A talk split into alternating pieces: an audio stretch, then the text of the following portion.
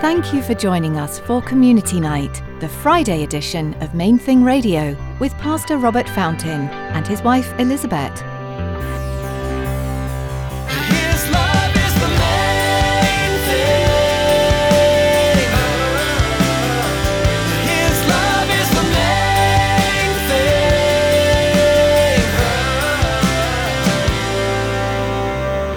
thing. If God said to us, sell everything and leave, we could. And we would. If God said it, then we would do that. And to have everything in that open handed posture, see, that's generosity. That's generosity. If he, if he tells you, I want you to give all of that to this family because they need it more than you. And I'll take care of you. You don't have to worry, but they don't know how to lean on me like you know how to lean on me. So you give it all to them. Today, Pastor Robert and Elizabeth will encourage you to obey the Lord no matter what. Sometimes God asks us to do things that are really hard. Maybe that hard thing is leaving a job, leaving a relationship, or leaving family and friends behind in a move. Whatever your hardship may be, trust that the Lord will use it for His glory.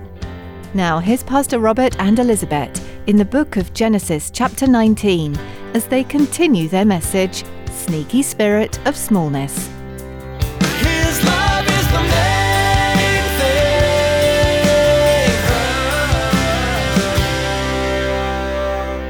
You're no longer a mere mortal, as he said to the Corinthians. You are now holy.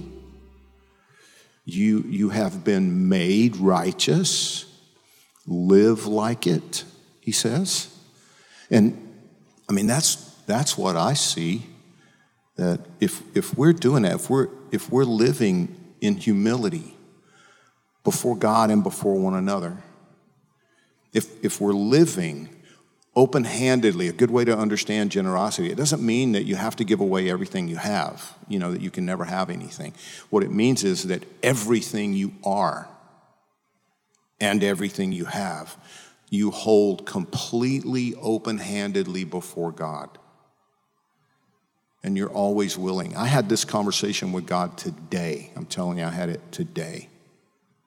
I was so, she doesn't even know this. I was so tempted to give everything away and rejoin you through the Mission. Did you do And it? just, no, I didn't. I didn't. tempted was a key word, tempted. No, because God hadn't told me to do that.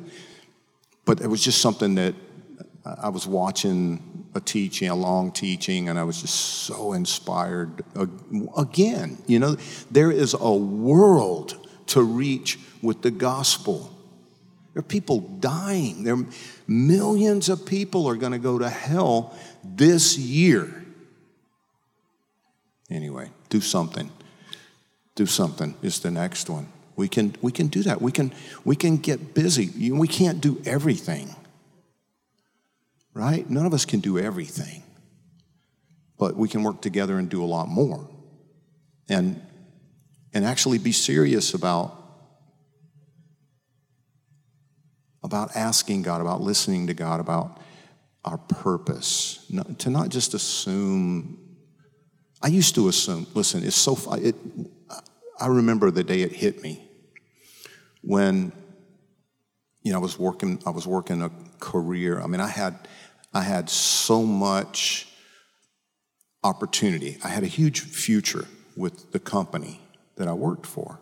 And I was kind of blindsided by the fact that I enjoyed it. I had never, ever, ever considered retail as a possibility. I, I grew up, it was like either farming or construction. It was, you know, that maybe real estate, but, you know, and, and then all of a sudden, construction and real estate and all that stuff blew up. 1980, it went away. There was none in Georgia. And, and I got a job in retail. I was like, wow, this is fun. I like this. This is good. I had this, and I just thought, this is what I'll do. And then I got saved. And God began to deal with me, and I realized, no, this is not what I'm going. I'm not going to give my life to this. I'm not going to. I'm not going to spend my life in this. But I don't know what to do. I came down here to train, and I thought, you know, God spoke so clearly. Youth with a mission. I want you to don't just train with them. I want you to join. I want you to sign up. I want you all in. I thought it was for life. Well, then a year later, he spoke to me about South Beach. So I just assumed it was for Youth with a Mission. I had no idea it wasn't for Youth with a Mission, that he was about to pull me out of Youth with a Mission. He wanted me to do something totally different, another course change. And I've had several of those kind of experiences along the way. And one day it dawned on me nothing is forever necessarily. So, okay, whatever you want me to do, wherever you want me to go, you just say the word and we're out of here. And I've tried, unsuccessfully at times, but I've tried to keep our family in a position. If God said to us, sell everything and leave, we could. And we would. If God said it, then we would do that. And to have everything in that open handed posture, see, that's generosity. That's generosity. If he, if he tells you, I want you to give all of that to this family because they need it more than you. And I'll take care of you. You don't have to worry, but they don't know how to lean on me like you know how to lean on me. So you give it all to them. Could you do it? Do you trust him like that? See, that's, that's generosity. And then that focus, and this is a weakness of mine. You can pray for me. This thing of, you know, like I said, hospitality, doing something for others and inviting people over and stuff like that. That's, that's her, but it's, it's not so much me. So you pray for me, I'll pray for you. The, being, being meek, being sensitive. If we lived that way, we would do so much damage to the enemy in South Florida. Do you realize that it- only took 12 men to change the entire world in the first century? Jesus took 12 men, 11, and then he added Paul in, so changed the whole world, the Bible says, in no time. Our goal exactly is not it's not just what we do. It's the heart from where it flows. Because you can do many right things and have a small heart and even have a shrinking heart. Many do that as well. It's the focus. It's the heart approach.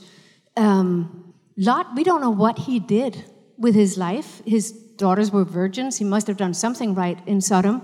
He was a righteous man, but his focus, the thing that I think is a danger in this, the spirit will bear fruit in action, but it's the spirit, it's the heart that breaks the action.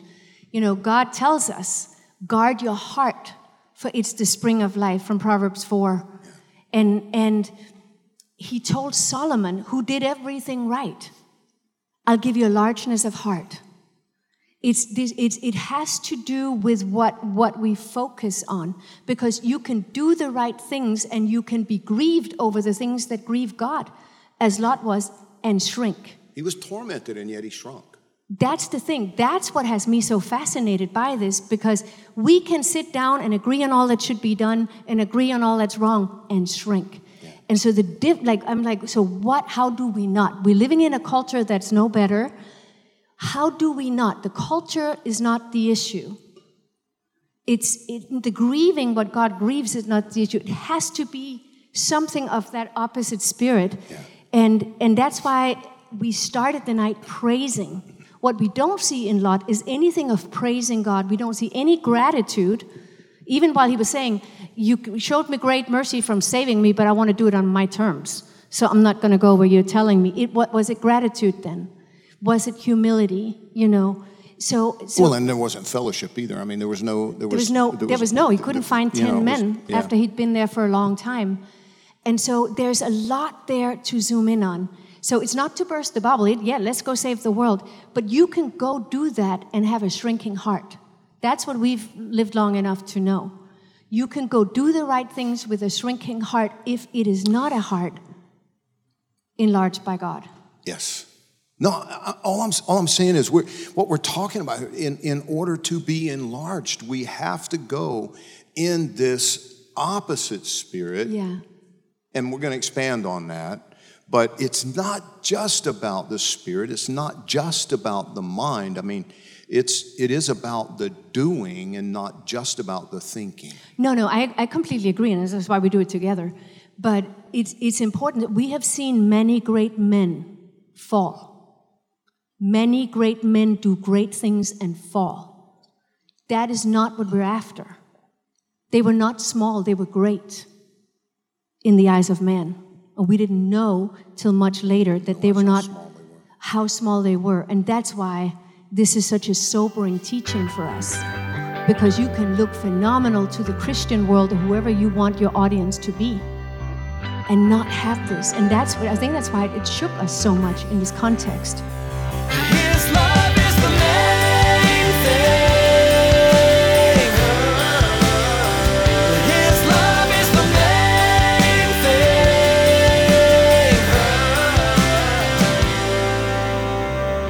That's all we have time for today on Community Night, the Friday edition of Main Thing Radio.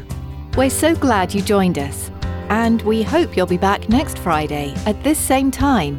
Each time you tune in, you'll hear from God's Word, learn what His heart is for you and your brothers and sisters in Christ, and how you can put His love into practice in your community.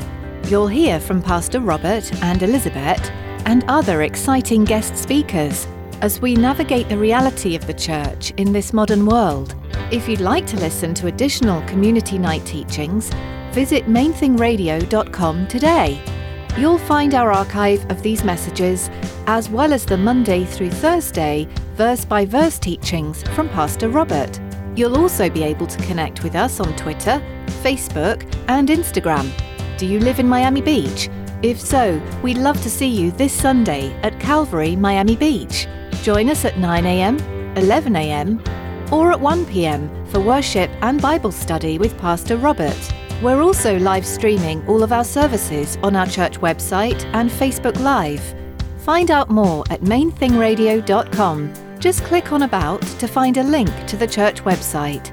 That's all for today. Thanks for joining us for the Friday edition of Main Thing Radio.